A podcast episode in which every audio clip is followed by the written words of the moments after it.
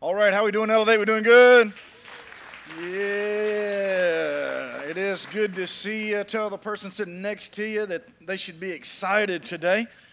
Amen. Uh, you're sitting beside them. You didn't want to do it, but you did it, so they need to be excited. Hi, I don't know about you guys really, but I am excited to be in God's house. It's always a joy when we can gather as God's people in God's house uh, and worship Him. Uh, but my name is Robert Andrews. If you don't know me, one of the pastors here. We're in week three of a series uh, we are in called Motion. Motion, and what we are talking about is setting things in motion in our life. We started out by talking about miracles, how uh, there are times in each and every one of our lives where that's exactly what we need. We need God to do something great. We need a miracle. And so we talked about things that we can do to set a miracle in motion. Last week, we talked about trust uh, how God doesn't want us to put our trust in possessions. He doesn't want us to put our trust in wealth. He doesn't want us to put our trust really in other people. He wants us to put our trust in Him. And so we talked about things that we can do to set our trust and to put our trust in Him and start that, put it in motion. And so this week, I want to talk to you about passion. I want to talk to you about setting passion in motion. Uh, see, I don't know if you've looked at the world around us, but if you have, you'll notice that the world in which you and I find ourselves living is really messed up. The world in which you and I find ourselves living is a really dark place. The, the world in which we find ourselves living is really evil. And so, because of that, I believe that as followers of Christ, we should be passionate about our relationship with Him. We should be passionate about our faith. In fact, I would argue that that's actually how the Bible says that you and I should be when it comes to following Him. We should do it passionately. See, I want you to see what the Bible says. Solomon says this in Ecclesiastes chapter 9, verse 10. Look at what he says. He says, Whatever your hand finds to do, do it with all your might. So Solomon says this. And Solomon, Solomon isn't just uh, some guy, Solomon was the wisest man to have ever lived. There was a time where God appeared to, to Solomon in a dream and he said, Solomon, you tell me what you want. You ask for anything and I will grant it for you. Now, I don't know about you, but I can't imagine being in that situation where God said, Hey, you ask me for one thing, one thing, and I will make sure I do it. I don't know what you would ask for. You might ask for wealth. You might ask for power. You might ask that there's never any more dust in your house. You might ask for a 1993 Ford Mustang Cobra. I don't know. You might ask for a whole lot of th- things, but, but Solomon doesn't ask for anything like that. Solomon asked for wisdom to lead God's people. And his request there is so impressive that God is like, wow, because you didn't ask for power over your enemies, because you didn't ask for wealth, because you didn't even ask for a long life, I'm not only going to make you wise, but I'm going to give you all those other things as well. And so, Solomon, the wisest man to ever live, his advice to you, his advice to me is whatever your hand finds to do, do it with all your might. Basically, Solomon said, don't just do something, don't just do the bare minimum, don't just do something very averagely, don't just do something in a mediocre way. He said, Whatever you do, do it with all of your might. That means that if you are a husband, you should do that with all of your might. If you are a wife, you should do that with all of your might. If you are a brother, you should do that with all of your might. If you are a sister, you should do that with all of your might. If you are a friend, you should do that with all of your might. If you are a Christian, you should do that with all your might. Whatever your hand finds to do, do it with all your might. In fact, there's really three words I want to I want to give you, three words that each and every one of us really need to apply in our life. Three words I hope that you'll really let sink deep down in your soul. And those three words are and then some. Everybody say and then some.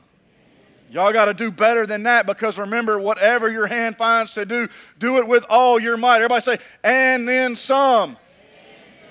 That's a little better. I believe y'all could have done better. But again, we, we, want, we don't want to just do what is expected of us. You should do what is expected of you and then some. Don't just do what you are supposed to do, do what you are supposed to do and then some. And so I want you to see it and then some person in the Bible. It's in Genesis chapter 24. It's a lady by the name of Rebecca. Rebecca. And so in Genesis chapter 24, Abraham is actually looking for a bride for his son Isaac. He's looking for a bride for his son Isaac, and uh, I don't know if you understand what's actually happening there. The, the dad gets to pick the, the bride, the dad gets to pick who's going to marry his child. And so, uh, you know, in the day and time in which you and I live, if you're single, uh, there are some options for you. Your parents don't pick who you're going to marry or who you're going to be with. I mean, like if you're, you're single and, you know, you want to try to find somebody, you can get on eharmony.com, right? Uh, you can check out Farmers Only because you don't have to be lonely. You know what I'm saying? You can get on uh, you can even try Craigslist, man. I've seen some pretty weird Craigslist uh, ads there. Uh, I mean, there are all, you can get apps on your phone. There are all sorts of options for you today if you are single uh, and you're looking for someone. Uh, but during this time, again, the father chose. And as a father of three kids, with two of those being uh, girls, I'm all about bringing this style of matchmaking back. I'd like to pick who my girls are going to marry. Any fathers know what I'm talking about? Don't you be bringing home some loser. You know what I'm saying? Let me pick them out. Uh, so Abraham is looking for a bride for his son. So he goes to his trusted friend, Eleazar, one of his servants, one of his trusted servants, and he says, I want you to actually be the one that goes and finds my finds my son a woman to marry. And the scripture says that Eleazar goes to a foreign country, nearly 600 miles away. And this was way before planes, trains, and automobiles. This was before Uber. And so, you know how he actually travels 600 miles on camel. He travels 600 miles on camel. I want you to see what the Bible says. Genesis 24 10. The Bible says this Then the servant Eleazar left taking with him ten of his master's camels loaded with all kinds of goods from his master he set out for Aram Naharaim and made his way to the town of Nahor. So, again, folks, he's 600 miles on a camel. Don't you know that couldn't have been a pleasant experience? I mean, he probably started out the journey, you know, excited. He was going on this adventure. He's looking for a bride for his best friend's son. I mean, he's excited, but he's on that camel. And after two miles, don't you know, he was like, ah, what did I get myself into? Anybody, can you imagine 600 miles on a camel? On a camel. And, he, and he's not just bringing one camel, he's got nine other camels tied to one another that he's dragging with him. This was a tough trip. This was a tough thing. And so he's been traveling for God knows how long. He finally makes it to his destination. You know he's tired. You know he's a little frustrated. And so you know what he does? He gets to a well and he starts to pray he basically prays and he says something along these lines. He's like, God, you got to do something here. God, I want you to help me to have success on this mission. God, I want you to send the person that you want Isaac to marry to me. Make it, make it the right woman. And God, I'm going to need a little help when this woman shows up. I'm going to need a sign from you. God, I'm going to need her to offer me something to drink. But not only am I going to need her to offer me something to drink, God, I'm going to need you to, to do something crazy just so I know. God, I'm going to need her to offer the camels that I got with me uh, some water too. Because I've been dragging those camels along for so long. One of them spit at me. I wanted to punch him in Jesus' name. He might not have said any of that stuff. But he was really saying, God, I need your help. God, may she not only give me water, but may she water the camels. Look at verse 12. The Bible says, Then he prayed, Lord God of my master Abraham, make me successful today and show kindness to my master Abraham. See, I am standing beside this spring, this well, and the daughters of the townspeople are coming out to draw water. They came out at the end of the day, the cool of the day, to draw water and take it back. And so all these women are basically coming up to Eleazar. They're coming up to where the well is. And look at verse 14. It says, May it be when I say to a young woman, Please let down your jar that I may have a drink. And she says, Drink and I'll water your camels too. Let her be the one that you have chosen for my servant Isaac. By this I will know that you have shown kindness to my master. Now, do you, do you understand exactly what Eleazar is asking God to do there? He, he's, he's asking God to do something big. He says, he says God, I, I want this woman that you send not to just do something that's probably expected, but I want her to be somebody who's going to do something that's expected and then some. Help her not just offer me some water, but after she offers me some water, and, and may she offer some camels, some may she may she do that. Now, how many camels was Eleazar dragging around?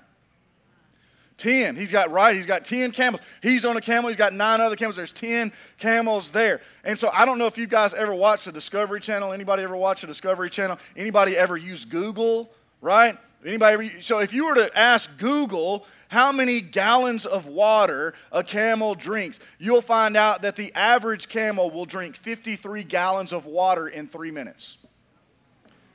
One camel, 53 gallons of water in three minutes. So if he's got 10 camels, and if they're all thirsty, which they probably were, they've been traveling for a long distance. If they're all hungry, each camel drinks 53 gallons. There's 10 camels. How many gallons of water is that? I'm from Pearl. Help me out. 530. 530 gallons of water. And the thing is, they didn't have a water hose back then where they just turned on the faucet, right? Where's he at?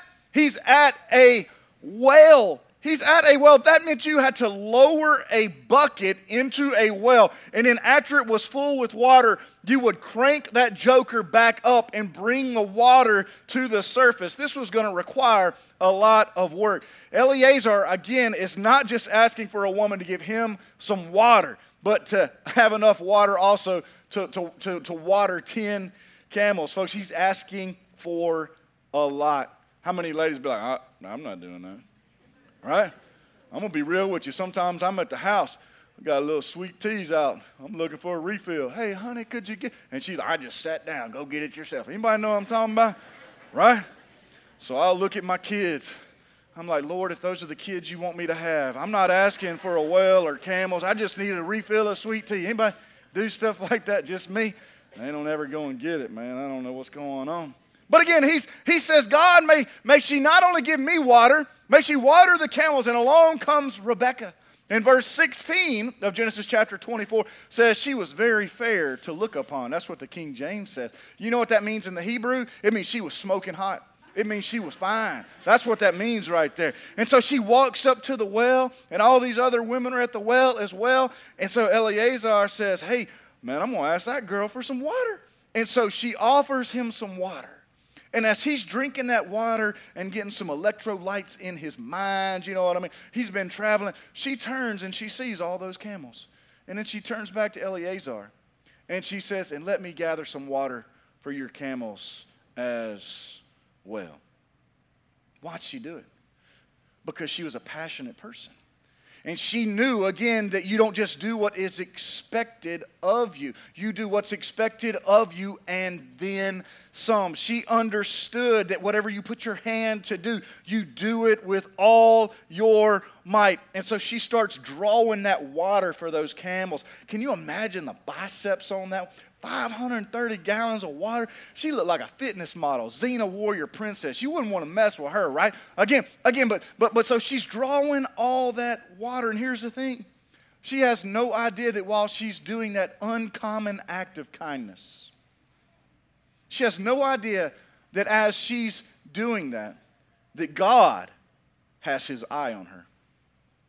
She has no idea that as she is doing this that this is a moment of destiny in her life. She had no idea that those camels were loaded down with treasure. She just knew, again, whatever you put your hand to do, you do it with all your might. You don't just do again what's required, you go over and above. And so she waters those camels. And folks, how many of y'all know a camel is ugly, right?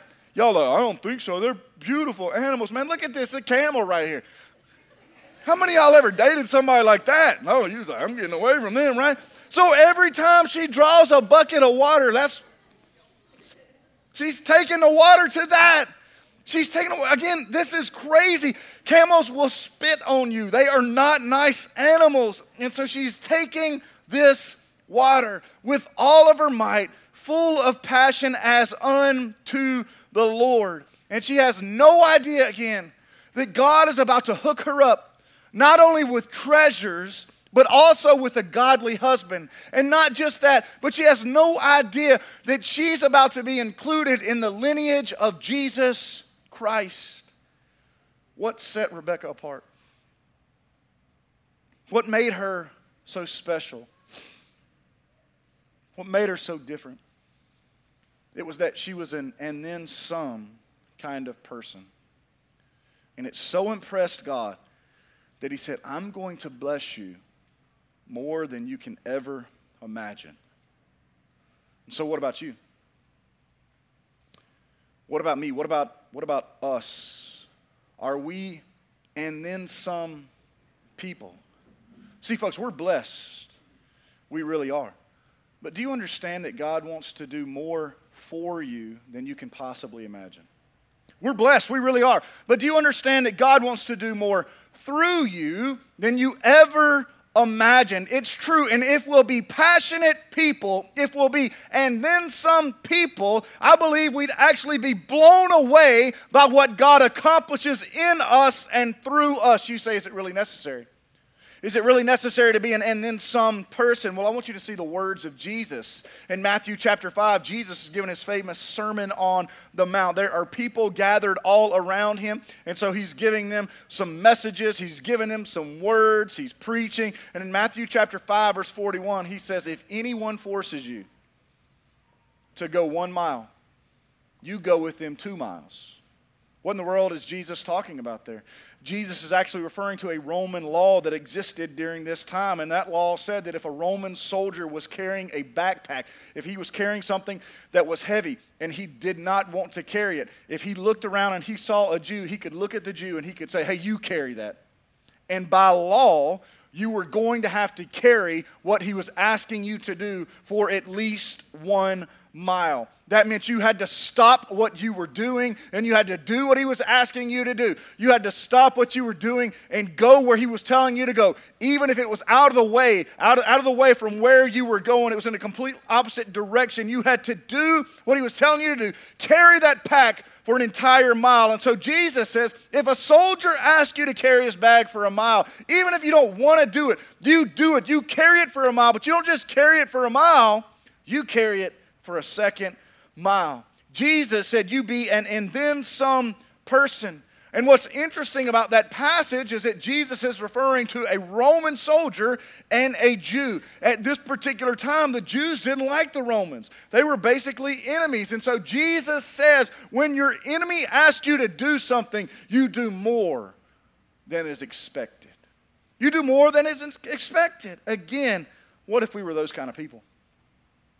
At work, if you are a painter and you get hired to, to paint someone's house, what would happen if, as you were painting that house, you looked in the yard and you saw a dog house in the yard and that dog house needed to be painted too? You thought, no big deal. I'll just paint it while I'm painting the house. They didn't ask you to do it, but you do it. You don't charge them for doing it. You just do it because you want to go over and above. What would happen? I'll guarantee I know will happen. The next time one of their friends is looking for a painter, the next time they're looking for a painter, they're going to say, hey, let me tell you about such and such. They did over and above my expectations expectations. When was the last time you did something that was not expected?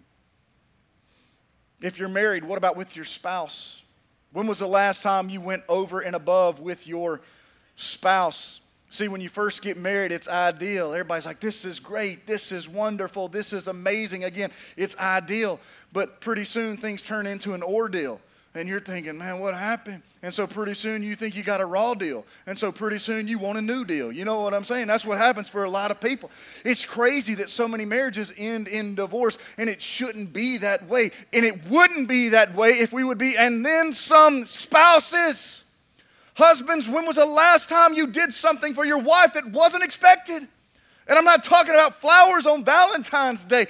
Uh, an, an, in some, an, an, and then some husband they don't just do something occasionally, there's some consistency to it. There's some consistency to it.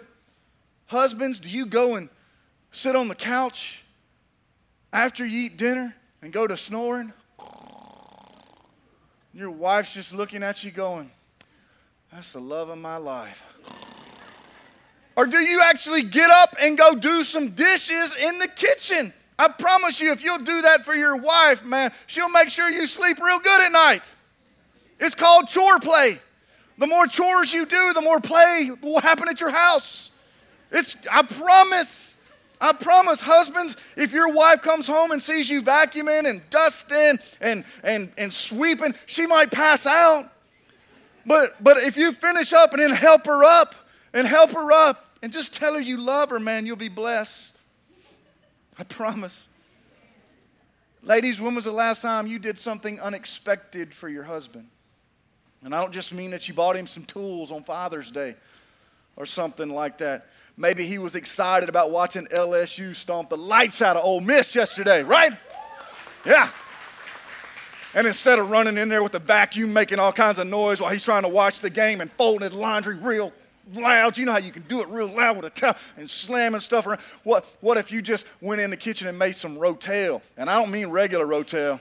I'm talking about that rotel with the white cheese, the cream cheese, and some sausage. Anybody know what I'm talking about? Praise the Lord, man. That's good stuff. And you took it in there so he could, it, he, unexpected. What are you doing, honey? He might think you poisoning him or something like that. But unexpected, out of the norm. So many marriages get stuck in ruts and so many people get bored in their marriages. Why does it happen? Why? It's because we're no longer passionate about one another. Man, Amanda and I, when we were dating, we used to listen to each other breathe on the phone. you hang up. No, you hang. I mean, it's weird, right? Why would we do that? Because we were passionate. Again, what happens for so many of us in our marriages is we get comfortable. And we've got to learn to take a break from the routine. And we need to not just serve our spouse, but we need to serve our spouse and then some. What about when it comes to church? See, there are so many people who look for excuses not to show up here. It's cold outside. It's supposed to rain next week. We got to get ready. You never know. Got to get our milk. That is not the attitude of a and then some follower of Jesus Christ. It's not. What about when it actually comes to worshiping God. See, so many think, so many people think, well, here I am, I'm at church. Well, praise God, I'm excited. You know, you're supposed to come. Really? Yeah. Hebrews chapter 10, verses 24 and 25. Look at what the Bible says. It says, And let us consider how we may spur one another on towards love and good deeds. And then he says, not forsaking, not giving up meeting together, as some are in the habit of doing because it's deer season and they want to be in the woods instead of being at church. But that's what it says right there. See that? But encourage one another, and all the more as you see the day approaching, man. So many people are just looking for an excuse not to come. But then there are some people who will show up and say, Well, here I am. And again, that's great. But I'm not talking about just showing up. I'm talking about getting involved in worship. A real worshiper of Christ understands that the music is not just some filler before the message. They understand that praise and worship is actually the only thing that God gets something out of when it comes to our morning service. I promise you, listen to me. Right now, at this moment, God is not up in heaven talking to Jesus, going, Man, did you just hear what Robert said? He's amazing. We should let him preach again. Let's go back to that church next week. That is not happening. I promise you, God doesn't get anything out of the preaching. It's the worship, it's the way He sees you worship. And when you worship Him with all of your heart and all of your might and in spirit and in truth, I promise you, God is pleased and God is happy. God is looking for people who worship Him. You say, Pastor, is it really important? Yes. I'm about to show you how important it is. In Acts chapter 16, there's an interesting story. In Acts chapter 16, Paul and Silas, they get arrested for causing an uproar in the city. And look what the Bible says, Acts 16, verse 22. The crowd joined in the attack against Paul and Silas. And the magistrates ordered them to be stripped and beaten with rods. What happens to them? They're stripped and beaten with rods. Watch this. This is terrible. Verse 23. After they had been severely flogged, everybody say severely. This wasn't a normal whooping. After they had been severely flogged, they were thrown into prison, and the jailer was commanded to guard them carefully. When he received these orders, he put them in the inner cell and fastened their feet in the stocks. So not only were they stripped and beaten with rods, severely flogged, then they're put into an inner cell in this prison, and their feet and their hands are actually put in stocks. They were positioned in such a way that they couldn't sit down, that they couldn't get comfortable. This would have been a very miserable position to be in. But Paul and Silas don't start complaining here. Look at verse 25. About midnight, Paul and Silas were praying and singing hymns to God, and the other prisoners were listening to them. Suddenly, there was such a violent earthquake that the foundations of the prison were shaken. And at once, all the prison doors flew open, and everyone's chains came loose. How, how many people's chains came loose? Everyone. Folks, you know what happens when God's people don't just show up and give God worship, but they give Him the worship that He deserves and then some. You know what happens when followers of Jesus who are going through tough times, but they still show up and don't just give God the worship He deserves, but gives God the worship He deserves and then some. You know what will happen? People who don't even know God, their chains will come off, they'll be set free. What if there are people in this room right now? And God wants to do something big in their heart and in their life. God wants to set them free. But God is waiting on you and me to worship Him the way that He deserves and then some. What if we're the ones keeping God from moving miraculously? What if? The Bible says that everyone's chains came loose because Paul and Silas worshiped God. I'm telling you, there's something special that happens when God's people get together and give God the praise, glory, and honor that only He deserves. Folks, God is good all the time, and He's worthy of our praise. And we just walk in here, hands in our pocket, arms crossed. God's waiting on you. He's waiting on you not to just do something great in your life, but in the life of someone else. How many y'all are praying for somebody right now? What if God's waiting on you just to worship Him the way He deserves? See, folks, I'm wrapping up. But God wants to mold us into the image of His Son. He does.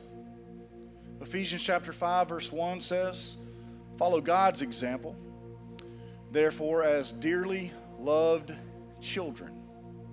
That's what we're supposed to do. Follow God's example. Well, how many of y'all know we serve a and then some God? Ooh, God doesn't just barely meet your needs. He, he can provide abundantly more than you can ask for, hope, or think. He's not just a barely need meeting God, He's an over and above, an and then some God. And God doesn't just barely forgive your sins. Well, I guess I'll forgive y'all. He separates our sin as far as the east is from the west when it comes to us. Why? Because He's an and then some God.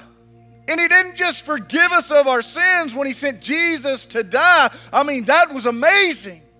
And that's a blessing. But He wasn't done. The Bible says in Romans 5 8 that God demonstrates His own love for us in this. While we were still sinners, Christ died for us. While we were enemies. Why? Because He's an and then some God. And then Jesus didn't stay dead, He rose from the grave. Why? So that you and I can live with Him forever. He's an and then some kind of God. You say, man, I, I've messed up. Well, God gives second chances and third chances and fourth chances and fifth chances and sixth chances and a hundred chances and a thousand chances. Why? Because He's an and then some kind of God. You say my life's a mess, that's okay. He's an and then some God, and He can turn that mess into a message. You say, man, my situation doesn't look good. Well, that's all right. He's an and then some kind of God, and we know that God works all things together for the good of those who love Him. I'm telling you, He's an and then some kind of God. And He wants His people to be and then some people. He does. He wants His people to be passionate about following Him. Why don't we set passion in motion in our lives? And why don't we set passion in motion right here at Elevate Church? And let's watch God set people free and do what only He can do. I'm telling you, God deserves our passion. He's an and then some kind of God, and you and I ought to be and then some kind of people. So, with every head bowed and every eye closed, I don't know where you're at in your spiritual life, but I wonder today if maybe you're here and you know Jesus, you're saved, but maybe at one point in your life you were more passionate about following Him. Maybe at one point in your life you seemed to pray with more passion. You seem to be more excited about praying. You seem to be more excited about reading your Bible and about coming to church. But something has happened and your passion has kind of faded. What Jesus tells the church is to return and do the things you once did. Set that passion back in motion. And if you'd say today, God, I need forgiveness for letting this heart grow cold. This new heart that God gave you, this new life that God gave you. You'd say, Pastor, I, I just want to say I'm sorry to God.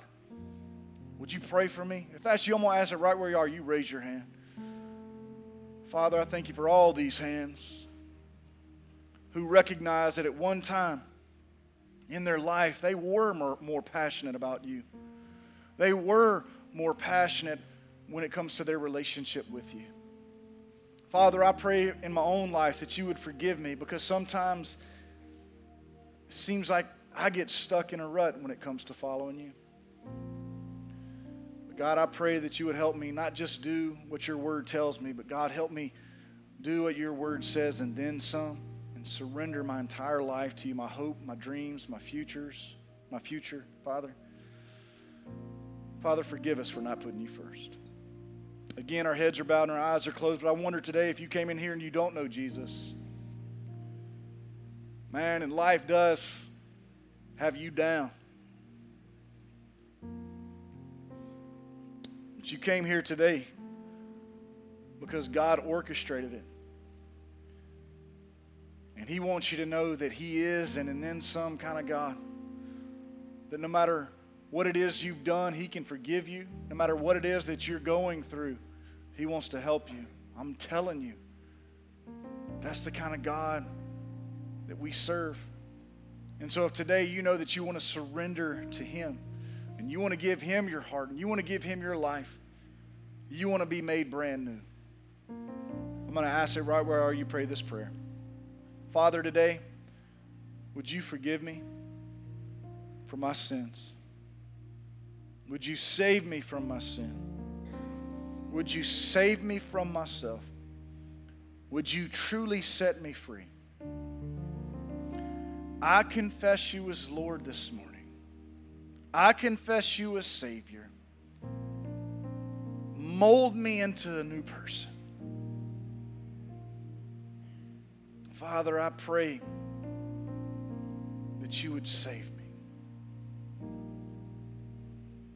in such a way to where everyone I come into contact with from here on out will know that I'm different. And it's because you're living inside of me. Again, our heads are bowed and our eyes are closed, but I wonder today if you prayed to receive Jesus, you prayed to be saved, if you do me a favor, just right where you are, would you lift your hand? Let me know that you gave your heart to Christ today. Amen. Amen. Father, I thank you for new life. I thank you for salvation. Father, you've done so much for me. You've done so much for all of us. And so, Father, may we be inspired by the passion you have for us. Since you gave us your all, may we passionately do the same for you. May we take up our cross daily and follow you. That's what you're asking. It's in Jesus' name we pray. Amen.